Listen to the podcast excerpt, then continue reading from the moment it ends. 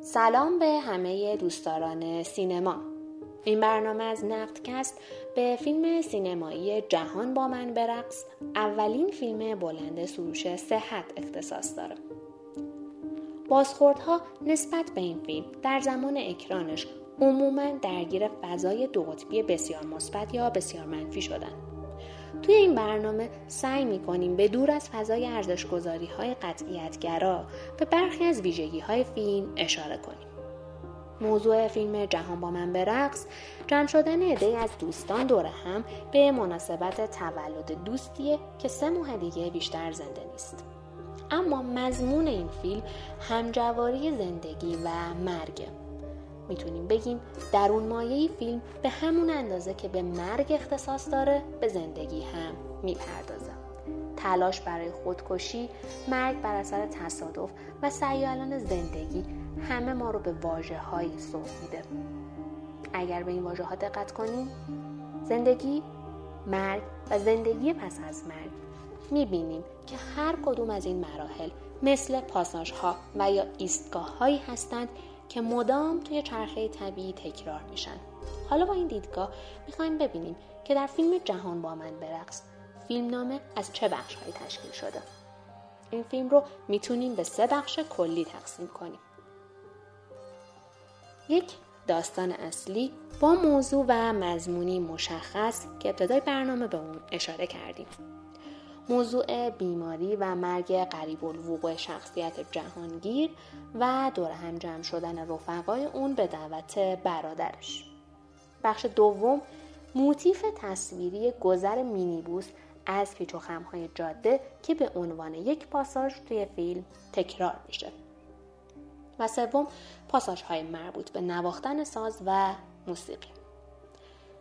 پیرنگ فیلمنامه جهان با من برقص بر اساس یک داستان اصلی با محوریت جهانگیر و خورده داستانهایی که هر کدوم از شخصیت ها با خودشون به فیلم آوردن شکل گرفته. ساختار این پیرنگ بر اساس همجواری مدام دو رویداد شکل می‌گیره که به صورت متناوب تکرار میشن.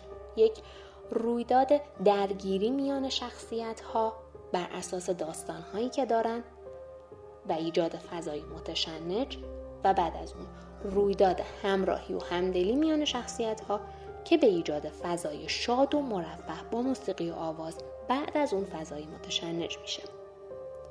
پیرنگ فیلمنامه با ساختاری که به اون اشاره کردیم داستانهای اصلی و خورده داستانهای هر کدوم از شخصیت ها مستقل از پاساژ های فیلمه. حذف این پاساژ ها و یا حتی کم کردن اونها هیچ گونه آسیبی به فیلم به لحاظ پیشبرد داستان اصلی داستان های فرعی و شناخت و پرداخت شخصیت ها وارد نمی‌کنه. اما کارکرد این پاساژ ها چیه؟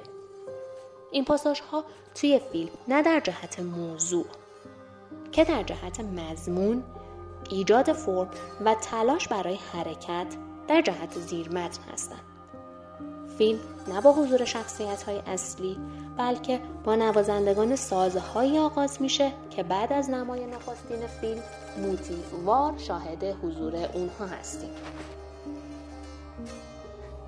ارتباط شخصیت جهان و حضور اون توی پاساژ های موسیقی همجواری و مرز میان مرگ و زندگی رو نشون میده. اگر به پاساژ های موسیقی توی فیلم توجه کنیم می‌بینیم که هر بار گونه ای از موسیقی با آرایش سازی متفاوتی نواخته میشه. ابتدا موسیقی کلاسیک با سازهای ارکسترال ویولون، ویولونسل و کنترباس.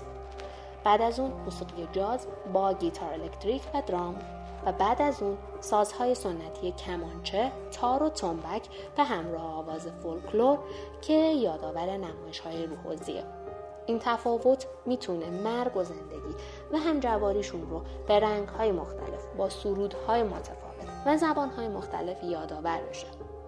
این پاساژ ها علاوه بر ایجاد فضای سورئال نه تنها مرز میان خیال و واقعیت رو توی فیلم تغییر میدن بلکه انگار آمد و شدی بین زندگی و مرگ هستند. شرایطی که دقیقا شخصیت جهانگیر توی اون قرار گرفته. در شرف مرگ اما دلش نمی‌خواد بمیره. در شرف مرگ اما دلش می‌خواد تنها باشه و سریعتر به سمت مرگ بره.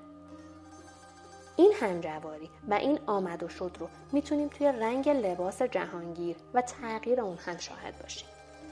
اما قبل از اینکه به رنگ بپردازیم بریم سراغ موتیف مینیبوس قرمز رنگ و حرکتمون توی جاده که می‌تونه نشانه ای از حضور همیشگی مرگ در جاده پرپیچ و خم زندگی باشه.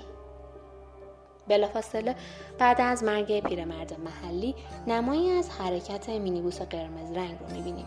اما رنگ قرمز که در لباس جهانگیر هم در برخی از پلان ها تکرار میشه. در فیلم هر جا که شخصیت جهان خودش رو به مرگ نزدیکتر می‌بینه و احساس می‌کنه لباس قرمز پوشیده. به ویژه توی نمای پایانی که بازسازی پارودیکی از تابلوی شام آخر داوینچی است جهان با لباس قرمز در مرکز کادر قرار گرفته. جایی که توی نقاشی اصلی مسیح نشسته. که می‌تونیم بگیم با توجه به داستان نقاشی نشان از روزهای پایانی عمر جهانگیر داره.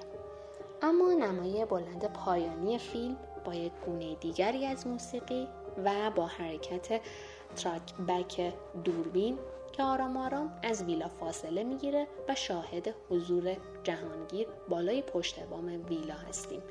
انگار جهان به عنوان نشانه از زندگی بعد از مرگ شاهد حضور و جریان زندگی پیش از مرگه که هر دو جریان داره و مدام آدمهایی به این چرخ اضافه و یا از اون کم میشن.